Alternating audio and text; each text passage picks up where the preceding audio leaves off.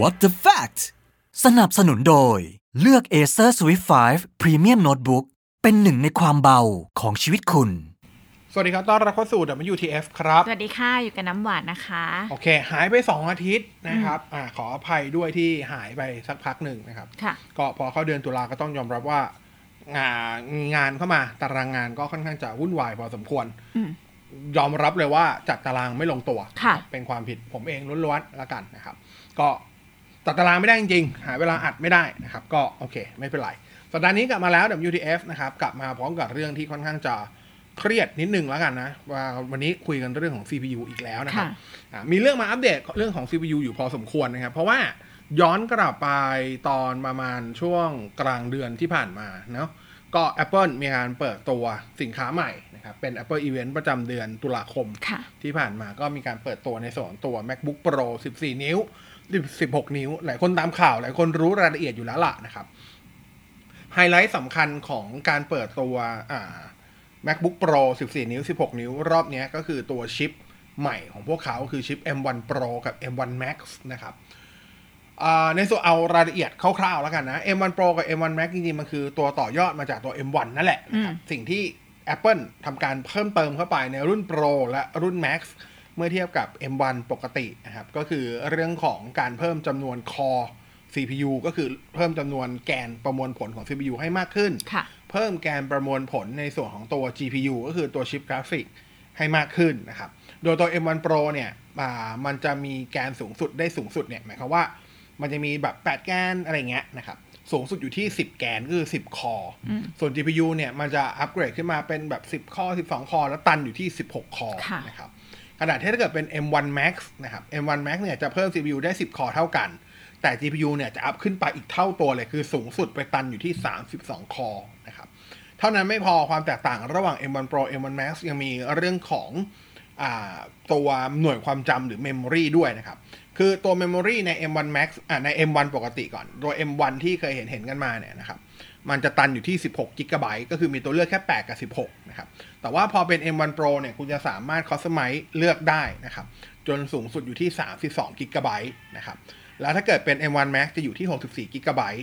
เท่านั้นไม่พอนะครับ เท่านั้นไม่พอ ก็คือในเรื่องของตัว RAM bus นะครับก็คือมันจะส่งผลกับตัว memory bandwidth นั่นแหละนะครับ ตัว memory bandwidth ของ M1 Pro เนี่ยจะอยู่ที่ 200 g b ต่อวินาที ขณะที่ถ้าเป็น M- M1 Max bus RAM จะสูงขึ้นทำให้ memory bandwidth เท่าตัวอ่าเท่าตัวเลยครับสี่ค่ะสูงสุดนะ ย้ำอีกทีว่าสูงสุดอยู่ที่ 400กิกะไบต์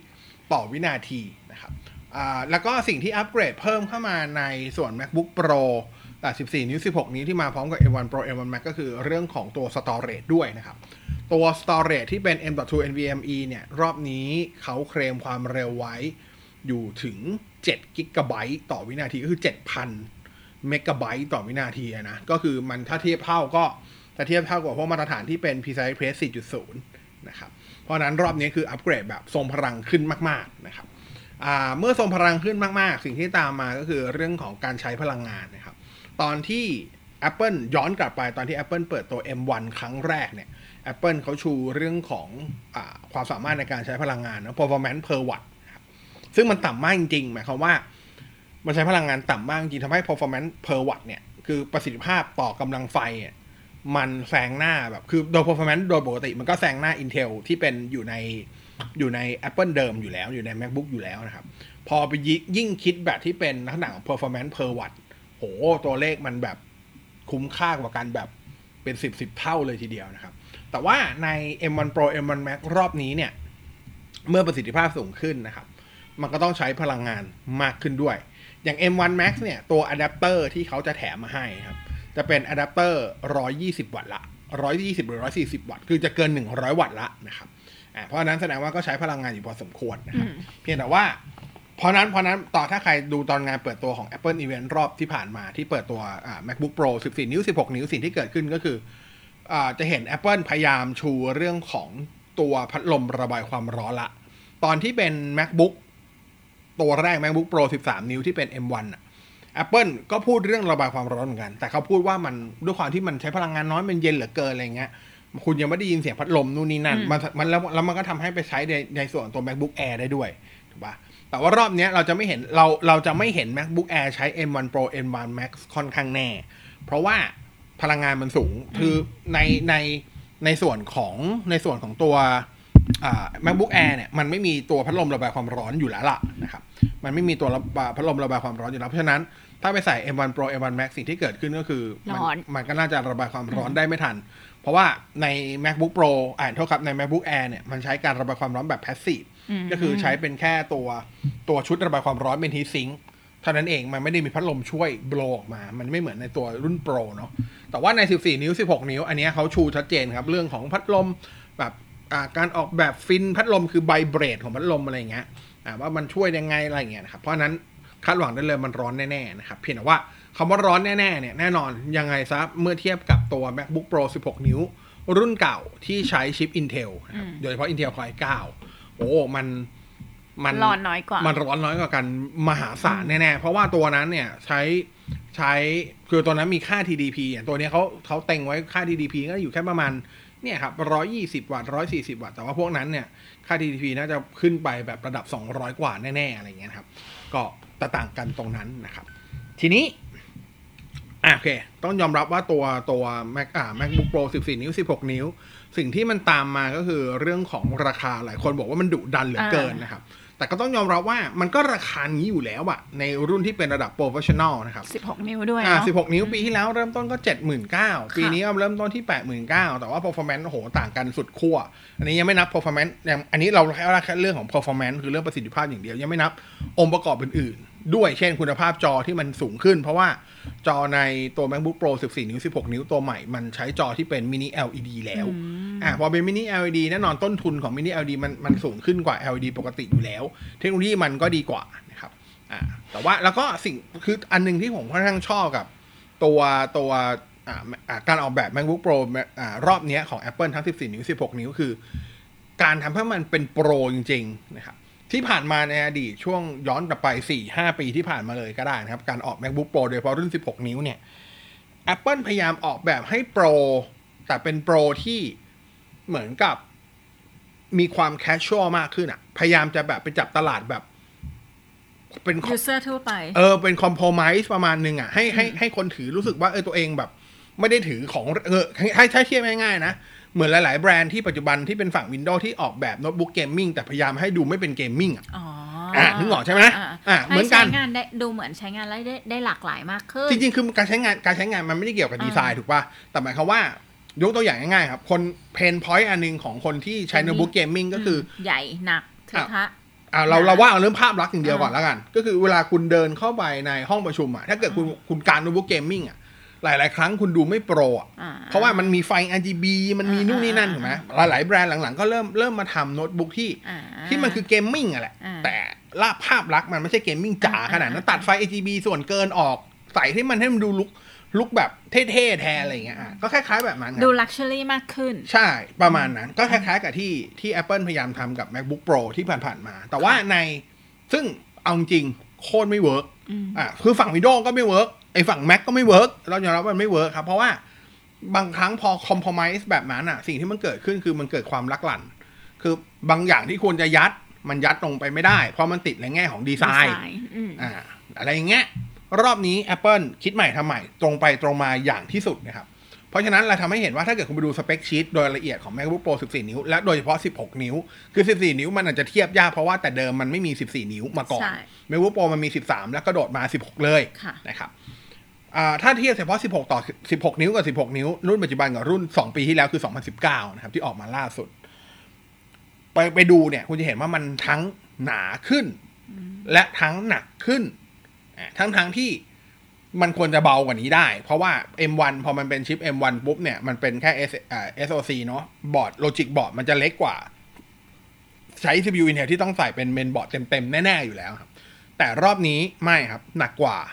และหนากว่านะครับ เหตุผลก็คือเพราะว่าเขาเอาหลาย ๆ อย่างกลับมา คือก่อนหน้าเนี้ย Apple พยายามนำเสนอสุดลิ่มทิ่มประตูมาก ๆ กับตัว Touch Bar อืมซึ่งมันก็พิสูจน์มาแล้วว่า Third Party ไม่เอาครับหมายความว่า Third Party ก็คือบรรดาผู้ทำซอฟต์แวร์อื่น ๆ ที่ไม่ใช่ของ Apple น่ะมีน้อยซอฟต์แวร์มาก ๆ ที่จะใช้ที่จะเขียนโค้ดขึ้นมาเพียงเพื่อใช้ประโยชน์จาก Touch Bar เต็ม ๆ อะ พอพอ third party ไม่ค่อยเอา user ก็เลยไม่เอาไปด้วย เพราะเขามองไม่เห็นประโยชน์ถูกป่ะ มันก็มีการสำรวจอยู่กดอยู่ครั้งว่าเมื่อไหร่จะเอาทัชบาร์ออกอะไรเงี้ย คือทัชบาร์มันลุกคูลแหละ มันมันดูเจ๋งแหละ มันว้าวอะไรเงี้ย แต่ว่าพอใช้งานจริงคือมันก็คงเหมือนรถอะครับ หรืออะไรสักอย่างหนึ่งที่เขาพยายามทำเสนอนวัตกรรมออกมาแล้วตลาดไม่ตอบรับ มันก็ไปต่อไม่ได้ถูกปะคือเทคโนโลยีมันจะเกิดได้ คือมันไม่ใช่แค่ผู้นำเสนอแล้วมันเจ๋ง แต่คือตลาดต้องตอบรับด้วย ในกรณีของ Touch Bar ตลาดไม่ตอบรับ มันก็ต้องแป๊กไปตลาดซึ่งไม่ใช่แค่ลูกค้ารวมถึงผู้ developer คนอื่นๆคือด้วยตลาดมันทั้งหมดหมายรวมทั้งหมดอยู่แล้วครับอะเอาส่วนใหญ่นะผมเอาแน่นอนมันต้องมีคนชอบอยู่แล้วล่ะอืมมันไม่มีทางชอบร้อยเปอร์เซ็นเกลียดร้อยเปอร์เซ็นมันมีทั้งคนชอบไม่ชอบแต่ว่าถ้าให้ weight กันเขาก็พิสูจน์กันมาแล้ว ไม่ว่าจะโหวตที่ไหนก็ตามคนที่ไม่ชอบ Touch Bar มีเยอะกว่ามาก ๆนะครับ Apple ก็เลือกที่จะฟังแล้วก็ตัด Touch Bar ทิ้ง ตัด Touch Bar ทิ้ง มันอาจจะดูเป็นการถอยหลัง แต่ว่า จริง ๆ มันคือการทำเพื่อตอบสนองการใช้งานเพื่อความเป็น professional อย่างแท้จริง เพราะว่าแต่เดิม MacBook Pro 16 นิ้วเดิมเนี่ยมันจะมีแค่ port ตัว Lightning อืมมาให้ 4 port อืมซึ่ง pain point ของคนใช้ Mac ก็คือ ต้องหา hub อ่าคุณก็ต้องไปหาอะแดปเตอร์ USB Type C หรือ Lightning อะไรก็ได้เสียบมันเพื่อให้มันต่อเป็นเป็น USB A ได้ต่อ HDMI ต่อ Display Port ต่อ blah blah blah ได้อะไรเงี้ยรอบนี้เอาสิ่งที่ควรจะมีอยู่กลับมาโดยเสีย port Lightning ไปแค่ port เดียว หมายความว่าตัว MacBook Pro 14 นิ้ว 16 นิ้วใหม่ มี port Lightning 3 port เท่ากับลดลงไปแค่ 1 port แต่แต่ Lightning ที่หายไป 1 port สิ่งที่ได้กลับมาก็คือ HDMI ตัวเต็ม MagSafe SDXC Reader ได้กลับมาช่อง 3.5 กลับมานึกออกปะอะไรที่มันควรกลับมากลับมาหมดเลย คีย์บอร์ดหายไปอะ ตัวหมายความว่าตัว Touch Bar หายไป ช่อง 3.5 มีอยู่อ่าช่องอ่าอ่าอ่าตัว Touch Bar หายไปอืมเอาคีย์บอร์ดปกติใส่ แล้วคีย์บอร์ดรอบนี้คิดดีมากครับ เพราะเขาเอา Magic Keyboard มายัดเลยครับอืม Magic Keyboard คือคีย์บอร์ดตัวเดียวกับที่แถมมาในคนเวลาคนซื้อ iMac M1 อะตัวนั้นเลยครับ มันคือไซส์เดียวกัน layer เดียวกัน 100%ถามว่ามันดียังไง มันดีตรงที่ว่าถ้าเกิด คือ Apple ขึ้นชื่อในระบบ Ecosystem อยู่แล้ว ถ้าเกิดคุณเป็นคนที่ ตีต่างว่าใช้งานทั้งเดสก์ท็อปและแล็ปท็อปของ Apple เดสก์ท็อปของ Apple ปัจจุบันถ้าเป็นติม M1 ก็มีแค่ iMac คุณใช้ iMac คุณใช้คีย์บอร์ดตัวนั้น พอคุณจะ on the go คือออกไปนอกบ้าน หรือที่ทำงานจะออกไปหาลูกค้า คุณก็ grab ตัว MacBook Pro 14 นิ้ว 16 นิ้วไปกางออกมาคีย์บอร์ดที่คุณพิมพ์มันคือคีย์บอร์ดตัวเดียวกับที่คุณทำงานอยู่ที่บ้านเมื่อกี้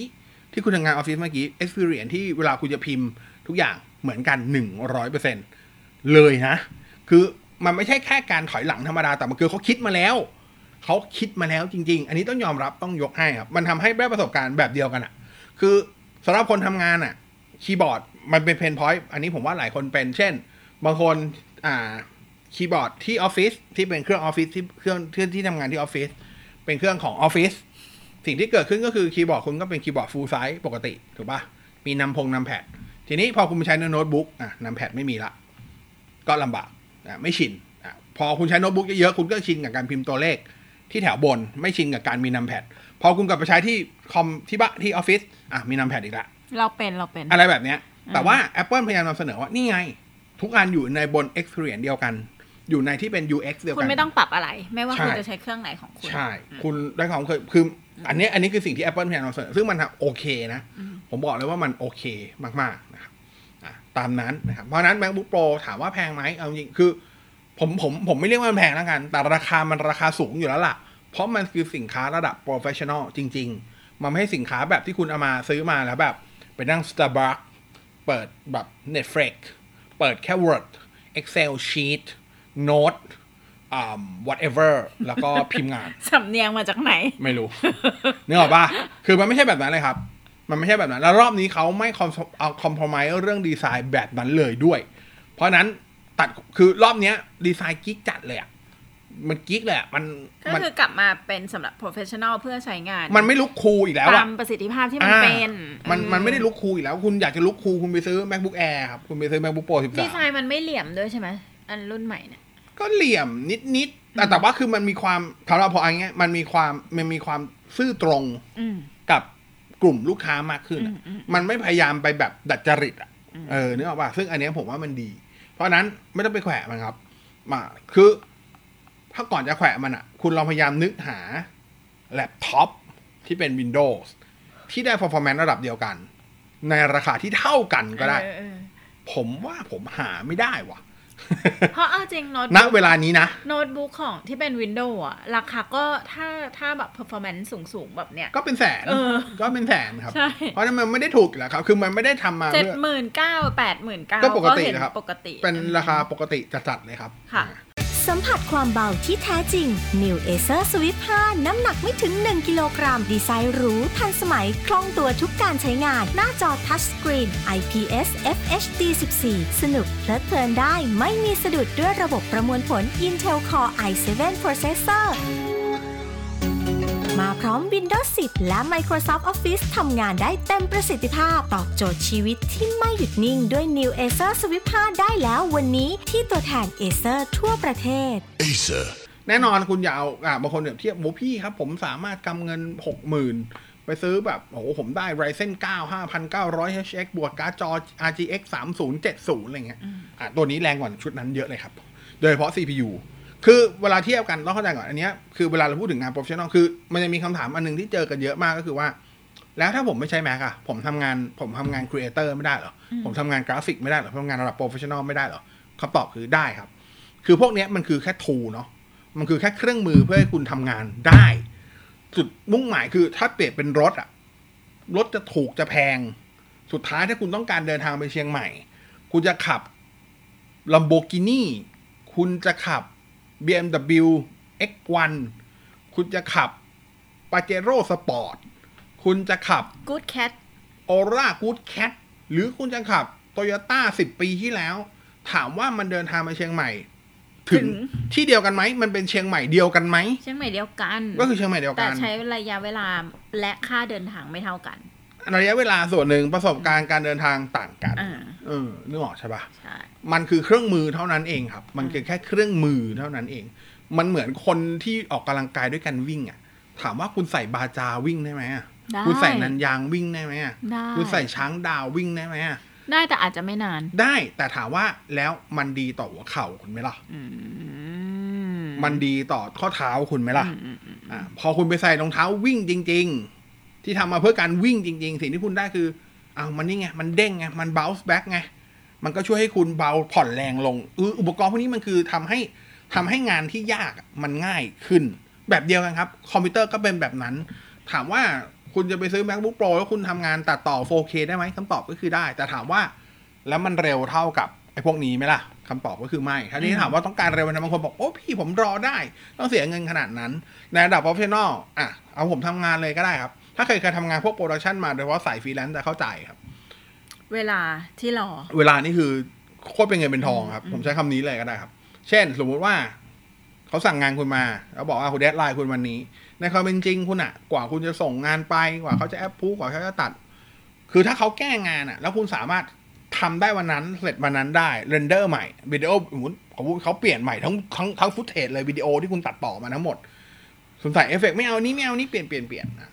ถ้าเป็นปกติ render คุณอาจจะ render ไปแล้ว 12 ชั่วโมง ด้วยคอมพิวเตอร์เก่าคุณ โดนสั่งแก้คุณต้อง render ใหม่ถ้าเกิดคุณต้อง render อีก 12 ชั่วโมงถูกปะลูกค้าต้องรออีก 12 ชั่วโมง จะดีกว่าไหมถ้าลูกค้าไปรอแค่ 3 ชั่วโมง 4 ชั่วโมงอ่าเพราะเผื่อลูกค้าเรื่องมากตัดเพิ่มกูทำให้มึงต่อได้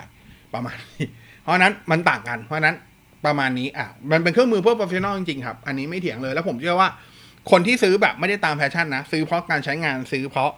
เพราะรูปแบบการทำงานจริงอะ แปดหมื่นเขารับงานงานสองงานเขาก็ได้ทุนคืนแล้วถ้ามองว่าเอาเฉพาะทุนตัวเครื่องไม่นับค่าแรงเขานะเขาได้อยู่แล้วครับ ไม่ใช่ปัญหาอะไรนะแต่มันคือเครื่องมือแบบนั้นจริงๆ ทีนี้โหพูดมาขนาดนี้ร่ายยาวมาเกือบยี่สิบนาที เฮ้ยบอสพอมึงใช้ iPhone แล้วมึงไวแอปเปิลว่ะคำตอบคือไม่ใช่ฮะ ที่ทั้งหมดจะเล่ามาทั้งหมดขมวดทั้งหมดจะบอกว่า เฮ้ย Apple หัวเราะที่หลังดังกว่ามีจริง ๆ เพราะว่าล่าสุดครับ คือหลายคนพอจะรู้แหละว่า Intel เนี่ย เตรียมจะเปิดตัวชิป Intel Gen 12 ที่มีรหัสว่า Alder Lake นะครับ ในช่วงปลายปีนี้ ล่าสุดครับ มีหลุด benchmark มาอันหนึ่งครับ เป็นเว็บไซต์ดังเลยคือ FCCF Tech นะครับโพสต์ benchmark ด้วยโปรแกรม Geekbench ซึ่งเป็นโปรแกรมที่คนฝั่ง Apple อะ ชอบเอามาขิง คนฝั่ง Windows ว่าเนี่ย CPU ฉันแรงกว่าเธอนะ คือเวลาเรา benchmark เนี่ย โอเค คุณมันโปรแกรม benchmark บนโลกนี้มีเป็นร้อยเลยครับ คุณจะมีร้อยวิธีในการ benchmark เลยครับ คุณจะ benchmark โดยโปรแกรมนั้นโปรแกรมนี้ Cinebench นู่นนี่นั่นได้หมดครับ เพียงแต่ว่าโปรแกรมที่ใช้คำว่าค่อนข้างจะเป็นกลางคำว่าเป็นกลางคือมีทั้งสองแพลตฟอร์ม ไม่ค่อยเอื้อแต่ต่อแพลตฟอร์มแต่ใดมันมีอยู่ไม่กี่อัน Geekbench เป็นหนึ่งในนั้น Geekbench เป็นเป็นเบนช์มาร์กที่เอาไว้ประสิทธิวัดประสิทธิภาพ CPU ทั้งแบบ Single Thread คือการทำงานแบบแกนเดียว แล้วก็ Multi Thread การทำงานแบบหลายอย่างพร้อม ๆ กันนะครับซึ่ง Geekbench เนี่ย ตอนที่ Apple เปิดตัวเนี่ย ก็มีคนเอา Geekbench ของตัว M1 Max มาโชว์ ซึ่งโอ้โหมันมันดูตระการตาแบบโคตรๆเลยครับถามว่าตระการตาขนาดไหน ตัวชิปแรงสุดที่เราพูดไปเมื่อกี้ของ Intel กับ AMD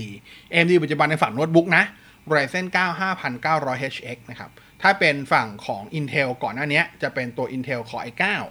11900HK นะครับตัวเอา Single Thread ก่อนนะ Single Thread คือการประมวลผลแบบแกนเดียวนะครับไอหรืองานเดียวนะครับ ตัว Intel Core i9 11980HK เนี่ยทำคะแนนอยู่ที่ประมาณ 1,600 คะแนน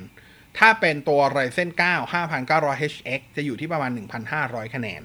ขณะที่ M1 Max เนี่ย ตัวที่เป็น 10 คอ32 GPU เนี่ย ตัวนั้นทำคะแนนอยู่ราวๆ เกือบเกือบ1,800 คะแนน โอเค Single Trade อาจจะยังดูทิ้งห่างไม่เยอะ ทิ้งห่างกันแค่ 200 กว่าคะแนนจริงๆมันคือเยอะมากแล้วนะ 200 กว่าคะแนน แต่มันทิ้งห่างแค่นั้นนะครับ ถ้าไปดูแบบที่เป็น Multi Trade เนี่ยตัว M1 Max ทำคะแนน Multi Trade ทะลุหมื่นครับ คืออยู่แต่ระดับประมาณ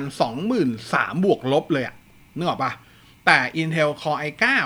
11980HK ตัวตัวท็อปปัจจุบันที่มีขายอยู่เนี่ยทำคะแนนอยู่ระดับ 9,000 คะแนน ขณะที่ AMD Ryzen ความภูมิใจของชาว AMD ทั้งหลายของป้าลิซ่าซูเนี่ยทำคะแนนอยู่ที่ประมาณ 8,000 กลางๆ เท่านั้น ทิ้งห่างกันแบบ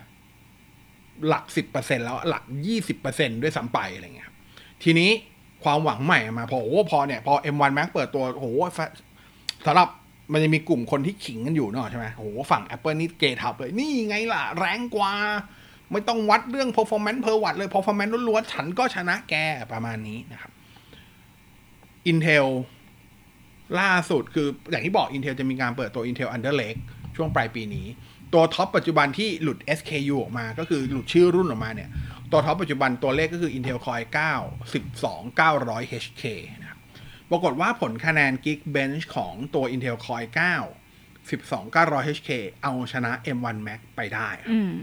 ได้ทั้งในโหมดที่เป็น Single Thread และเออ Single Core แล้วก็แบบ Multi Core เลยครับ คือตัวตัว Single Core เนี่ยทำคะแนนอยู่ราวประมาณ 1,800 ถึง 1,900 คะแนน ก็เฉือนไปประมาณ 100 คะแนน เฉือน M1 Max อะนะ พอไปเทียบตัวที่เป็น Multi Core เนี่ย จะอยู่ราวประมาณ 13,500 ถึง 14,000 คะแนน ก็เฉือนไปประมาณ 1,500 คะแนน ใช่ครับ มันแรงกว่าแล้วครับ อ่า แรงกว่าแล้ว ถ้าย้อนกลับไป episode ก่อนๆที่เราพูดถึง CPU เราผมเคยพูดเสมอแล้วว่า รอบนี้ Intel เขา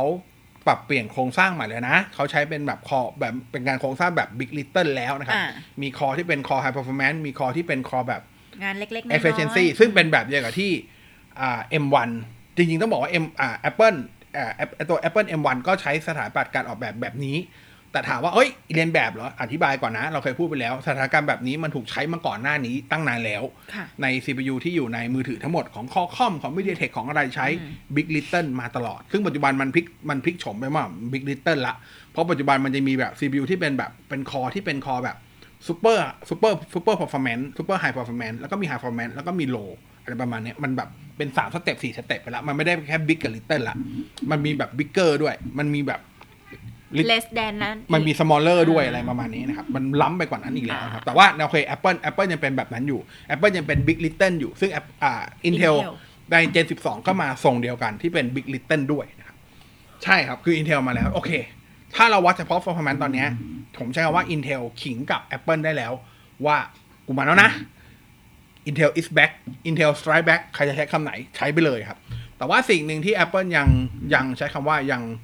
ยังชูได้ กลับไปรากเหง้าเดิม ก็คือ performance per watt เพราะว่าแน่นอนครับไอตัว Intel Core i9 ตัว system คำว่า system คือเครื่องเลยก็ได้ เครื่องที่ใช้ CPU Intel Core i9 1อ่า12 900 HK เนี่ย ผมเชื่อเลยว่าตัวอะแดปเตอร์ที่แถมมาให้มาเนี่ย ต้องมีอย่างน้อยประมาณ 200 วัตต์บวกๆขณะที่ของ Apple ให้มา 140 วัตต์บวกๆแค่นั้นเอง คือยังต่างกันแบบเยอะอยู่ เพราะฉะนั้น performance per watt ยังหญิงแต่ว่า Apple จะดีกว่าถ้า Apple ดีกว่าถ้อยู่แล้วด performance อะอาจจะ per watt พอพอ performance per watt ดีแบบนี้กินไฟน้อยกว่ากินไฟน้อยกว่าสิ่งที่ตามมาคือความร้อนของน้อยกว่าก็จะเชื่อได้ว่า M1 Max ก็น่าจะน้อยกว่า ขึ้นอยู่กับว่าแต่อันนี้ขึ้นอยู่กับว่า ดีไซน์อื่นๆด้วยเนาะอ่าดีไซน์ช่วงชุดระบายความร้อนอ่านู่นนี่นั่นอะไรว่ากันไปนะครับ แต่ว่าสิ่งที่จะเล่าก็คืออ่าใจความสำคัญประมาณสิบนาทีสุดท้ายอยู่ตรงนี้แหละ จะมาเล่าอันหนึงให้ฟังครับ ก็คือ Intel อะคาดหวังกับตัว Intel Gen 12 เนี้ย Under Lake เนี้ยมากมากขนาดไหนครับ คือถ้าใครย้อนกลับไปตลอดช่วงประมาณ 3-4ถึง4ปีที่ผ่านมาเนี่ยก็ที่แล้วรู้สึกว่า Intel มันเป็นยักษ์หลับอะในช่วงที่ AMD เอา Ryzen ขึ้นมาแล้ว AMD ก็ดูแบบพวดพวดพวดพวดพวดเหลือเกินอะไรเงี้ยกระต่ายกับเต่าที่เราเล่าเคยเล่ากันไปนะครับคือต้องยอมรับจริงว่า Intel ช่วงนั้นน่ะอืมเหมือนเมาหมัดอะครับอ๋ออ่าด้วยยัง CEO หาทิศทางไม่เจอออ่าด้วย CEO ด้วยงานบริหารอะไรต่างๆเขาเอาเขาเอาคนที่อยู่ฝั่ง marketing อืมอ่าขึ้นมาไม่ใช่ไม่ใช่ฝั่งที่เป็นนวัตกรรม ไม่ใช่ฝั่งที่เป็นวิศวกรรมอะไรเงี้ย แต่ว่า CEO คนล่าสุดคือ Pat Gelsinger คนเนี้ยลูกหม้อเดิมของ Intel โดย Pat Gelsinger อ่าเขาเคยอยู่ในก่อนเขาเคยอยู่ Intel มาแล้วนะครับ แล้วก็ก่อนที่ออกไปที่อื่นนู่นนี่นั่นอะไรเงี้ย ตอนที่อยู่ Intel เขาก็อยู่ในในในในฐานะวิศวกรที่ออกแบบ CPU อยู่แล้ว แล้วก็ออกไปก็ทำยังงานสายเดิมกลับมาเขามีความรู้เรื่องนวัตกรรมเต็มที่เขามีความมีความเข้าใจในเรื่องการออกแบบและความเป็นไปของสถาปัตยกรรม CPU 100%แน่ๆ แล้วเขาก็พูดเอง ถ้าใครจำได้หัวอันนี้เราก็เคยเล่าใน episode เก่าๆว่า ตอนที่ Pat Pat Gelsinger กลับมารับตำแหน่ง CEO Intel เนี่ย ประโยคแรกที่เขาพูดกับพนักงานวันที่เขารับตำแหน่งก็คือ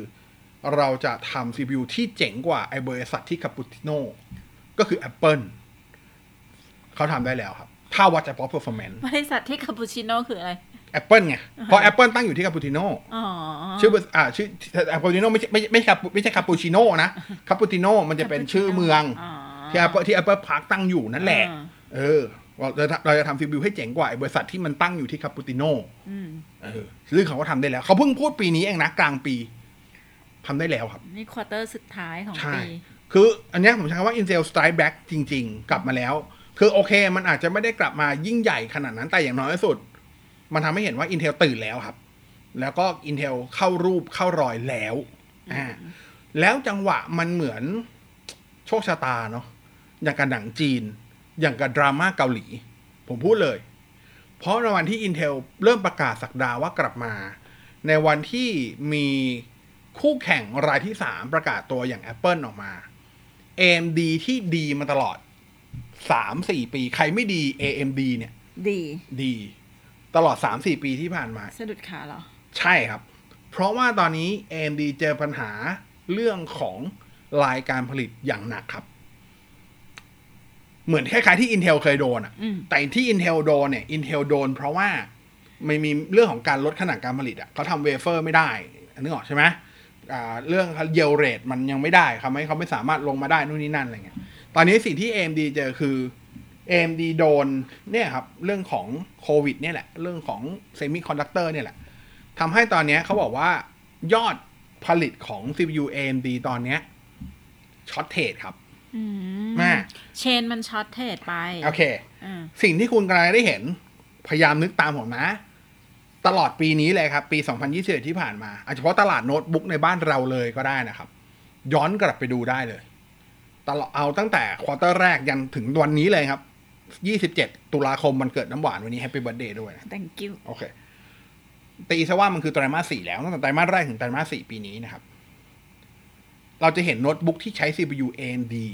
เยอะมาก ๆ ในท้องตลาด ใช่ ขณะที่ Intel กระปิดกระปอยมาก ๆ มา แต่มาน้อย อะมานะ มาให้รู้ว่าฉันยังอยู่ ฉันยังไม่ตาย แต่มาน้อย AMD นี่ครองตลาดเลย หลังจากนี้พอพ้น ใช้คำว่าคุณจะเริ่มเห็นตั้งแต่ช่วงปลายควอเตอร์เนี้ยคือช่วงปลายปีนี้ แต่ไปเห็นชัดๆช่วงครึ่งปีแรกของปีหน้า คุณจะเห็นซิโน้ตบุ๊กที่ใช้ CPU AMD น้อยลงมากอืมๆแต่คุณจะเห็นโน้ตบุ๊กที่ใช้ CPU Intel เยอะมากๆ จนคุณรู้สึกว่า AMD หายไปไหนวะอ๋อแน่ ๆ ครับจำจำจำได้ว่า episode เก่าๆ ที่เราเคยอัดอะ Intel เคยพูดด้วยว่าสถานการณ์ของเขาจะดีขึ้นในประมาณปีต้นปีของ 2022 AMD ก็พูดป้าลิซ่าป้าลิซ่าซูก็เคยพูดเออก็เคยพูดป้าลิซ่าก็พูดเหมือนกันแต่ว่ามันมันมันร้ายแรงกว่านี้ปัญหาทั้งเรื่องของการขนส่งปัญหาทั้งหลาย ๆ อย่างที่เกิดขึ้น supply chain ความซวยของ AMD โดยแท้จริง ๆ ครับ มาก ๆ เลยอะใช้คำว่ามาก ๆ เลยแหละ อย่าลืมว่า Intel อะ ยังมีโรงผลิต CP อ่า C- อ่าเป็นเซมิคอนดักเตอร์ตัวเองนะ แต่ AMD ไม่มีนะอ้าว Global ไอ้ Global Foundry คือเขาขายไปแล้วไง ไม่มีนะพึ่งคนอื่นร้อยเปอร์เซ็นต์นะ AMD อะอย่าลืม ตอนนี้เขาเจอปัญหาจริงๆครับ แล้วหลังนี้เราจะเห็นผลกระทบว่า AMD จะค่อนข้างหายไป แต่ถามว่าหายไปนานไหมไม่นานครับ เพราะว่าถ้าตามแผน road map ก็จริงๆก็มีการให้สัมภาษณ์กึ่งๆ ไปแล้วแหละ เพราะว่าเขาก็ต้องมีการพูดกับบรรดาพวกผู้ถือหุ้นนะเนาะอะ AMD ก็พูดว่าตอนนี้ก็คงใช้วิธีแบบ ถ้าถ้าภาษาภาษาชาวบ้านประคองประคองครับประคองตัวให้รอดๆไป เพราะว่าจุดมุ่งหมายเขา ที่เขาว่าหวังว่าเขาจะ bounce back กลับมา แล้วก็ strike back กลับมาอีกรอบก็คือยี่สิบสามบอกอ่า เป็นช่วงปลายปี 2022 ช่วงประมาณไตรมาส3ปลายอืมๆมันจะเป็นช่วงเวลาที่ AMD จะต้องเปิดตัว AMD Ryzen ตัวใหม่ตัวใหม่ กับแพลตฟอร์มใหม่คือ AM5 ปัจจุบันแพลตฟอร์ม AMD คือ AM4 คือ AM4 ตัวน่าจะเป็น AM5 นะครับที่จะมาพร้อม RAM DDR5 มาอะไรเหมือนที่ Intel 72 เป็นนี่แหละ คือเหมือน Intel ใช้คำว่า In อ่าโทษครับ AMD น่าจะใช้คำว่า ไม่ฝืนอะไม่ไม่ฝืนพยายามแบบฉุดรั้งผลิตตอนเนี้ย ปล่อยให้มันเป็นไปตามกลไก เพราะเขารู้อยู่แล้วว่าเขาจะกลับมาช่วงไหน แล้วเขาไปรอเอาทีคืนตอนนั้น เลย แต่ว่าสิ่งที่น่าสนใจก็คือ ก่อนหน้าเนี้ย ที่ผมใช้คำว่าที่ AMD มันขึ้นมาได้แล้วหลายคนเคยแบบ จากที่เคยเป็นแฟนบอย Intel จ๋าๆ อะไรเงี้ย ก็เริ่มมาสนใจ Ryzen AMD Ryzen มากขึ้นใช่ปะแล้วทำให้ความเชื่อมั่นของ Intel มันลดลง มันทำคือในแง่มันเหมือนเปิดใจอะเปิดใจให้คนรู้สึกว่า เอ้ย CPU มันก็ไม่ได้มีแค่ Intel นี่หว่า AMD มันก็เวิร์กนี่หว่าอะไรเงี้ย แต่ว่า Intel 72อะ กับช่วงเวลาผมใช้คำว่าประมาณสักสองควอเตอร์ที่ Intel จะ strike back แล้ว AMD ทำภาษาชาวบ้านอีกเช่นเกินทำหาอะไรไม่ได้เลยเนี่ย มันจะเป็นช่วงเวลาที่ Intel จะใช้คำว่า ดึงดึงฐานแฟนคลับเดิมอะกลับไปให้จงรักภักดีเหมือนเดิมได้ แล้วผมเชื่อว่า Intel ทำได้ด้วย แล้ว มันจะทำให้คือในในตลาดของฝั่ง Apple อะมันไม่ใช่ตลาดที่เขาจะไปแย่งชิงอีกต่อไปแล้ว เพราะ Apple ประกาศชัดเจนอยู่แล้ว ถ้าใครจำได้ตั้งแต่ปี 2 ปีที่แล้วที่เขาบอกว่าเขาจะเขาจะใช้เปลี่ยนของตัวถ่ายเองเปลี่ยนถ่ายไปสู่สถายประกัน ARM ที่ใช้เป็น CPU ของตัวเอง in-house อะไรเงี้ยเพราะฉะนั้นเขาไม่ใช้อีกแล้วอะไรเงี้ยครับแต่ว่ามันเป็นการพิสูจน์ว่าเฮ้ยสิ่งที่นายคิดอะผิดของเราก็เจ๋งนะเว้ยอืมอะเราก็ทำได้ครับ ก็อาจจะเป็นเพราะว่ากลยุทธ์ของ Intel ก็คือปล่อยให้ Apple คิดแบบนั้นแล้วไปใช้ของตัวเอง หลังจากนั้นไม่หรอกก็ผมค่อยว่าเข็นคือของดีออกมา คือถ้ามองมองไทม์ไลน์อย่างที่บอกครับ Intel ไม่เจอคนที่ใช่ในเวลาที่ใช่มานานมากแล้วอ่าคือคนกลุ่มบางเหียนอะสำคัญที่ที่ผ่านมาสองคนก่อนหน้าก่อนสองคนก่อนหน้าเพชรเกอร์ซิงกันเออเพชรเพชรเกอร์ซิงเกอร์ผมใช้คำว่าห่วยได้เลยครับ คือเขาเป็นสาย marketing ชัดเจน เป็นสายมาจากสายการเงิน มาสายสายการตลาด ซึ่งเขาเข้าใจแต่การตลาด เขาจะสนใจตัวเลขอะเขาไม่ได้สนนวัตกรรมขนาดนั้น แล้วก็นวัตกรรมก็ปล่อยปล่อยให้เป็นทีมของทีม R&D ไปอะไรเงี้ย ซึ่ง ในในความจริงอาจจะได้แหละ แต่ว่าถ้าเกิดคนก็ไม่เต็มที่อะนึกถึงบริษัทอะคุณอ่าง่ายๆนะอสมทครับอสมทเป็นคนเป็นเป็นบริษัททำสื่อ ถ้าเกิดคนมาดู คนที่มานั่งเป็นผออะไม่ไม่เข้าใจสื่อ แต่เข้าใจแต่ marketing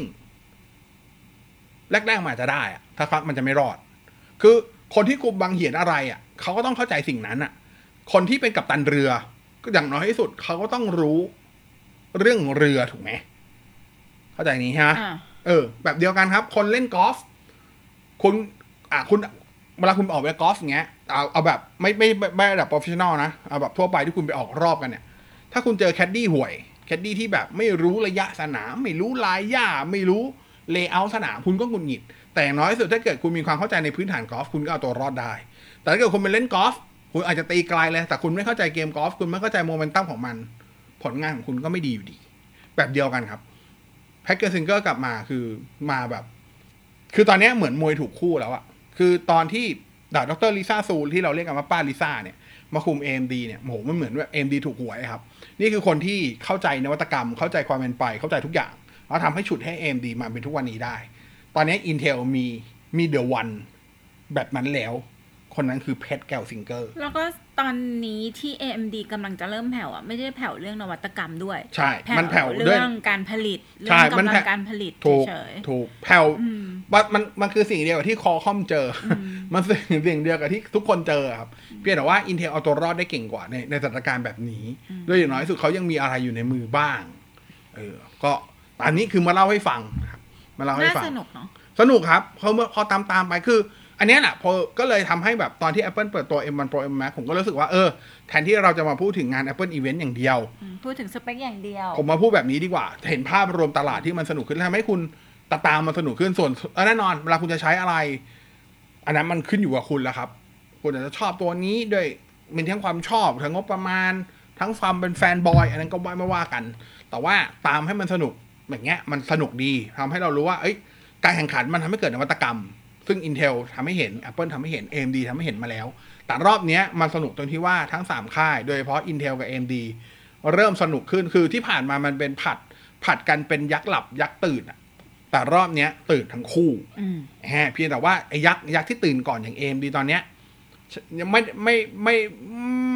ไม่ได้หนีไปหลับอะแต่แค่เมาหมัดอยู่แป๊บหนึ่งคือไม่ได้เมาหมัดด้วยใช้คำว่าอะไรดี ใช้คำว่าข้อเท้าพลิก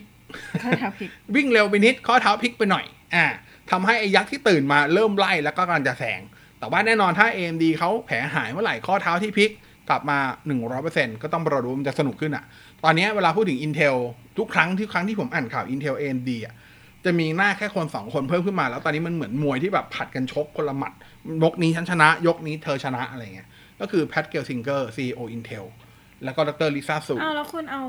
Apple ไปไหนอะ คือ Apple มันอยู่มันอยู่ตลาดแล้วอะครับ อ๋อเพราะคือตลาดของเขาอะอ่าตลาดคือด้วยความมี ที่ Product ของเขาคือด้วย ทำเพื่อ support Product ของเขาเอาง่ายๆ Apple มันคือมันคือระบบปิดอะอ๋อ ในเมื่อ Apple ประกาศแล้วว่า ฉันไม่ใช้ CPU Intel ฉันไม่ใช้ CPU ของคุณอืมอ่าคือคำว่าอะเขาไม่ใช้ CPU Intel ไม่ใช้ CPU AMD ไม่ใช้การ์ดจอ AMD ไม่ใช้การ์ดจอ Nvidia อีกแล้ว ทุกอย่าง in house หมด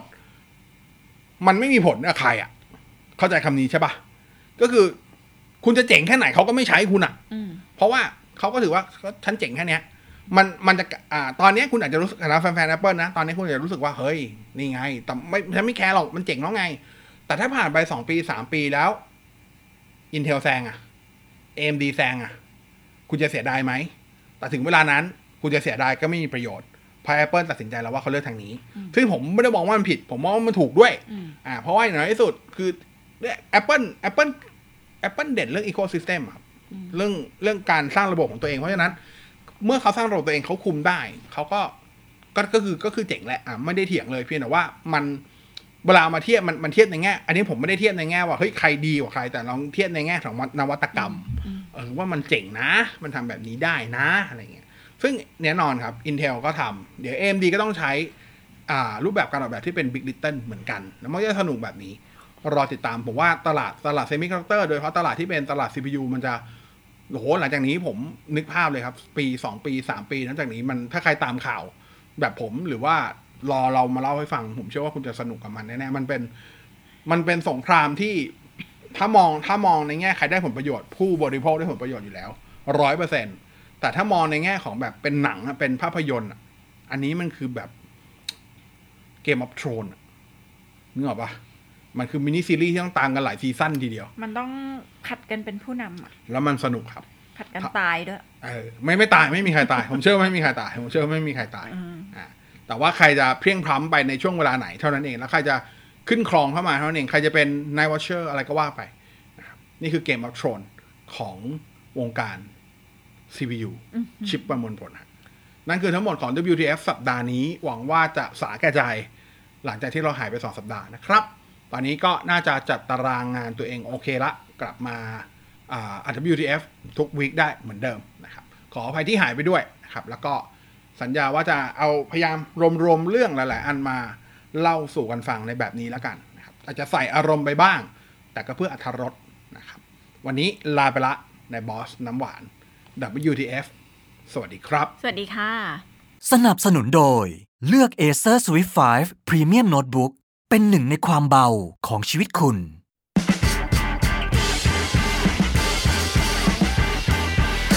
What the fact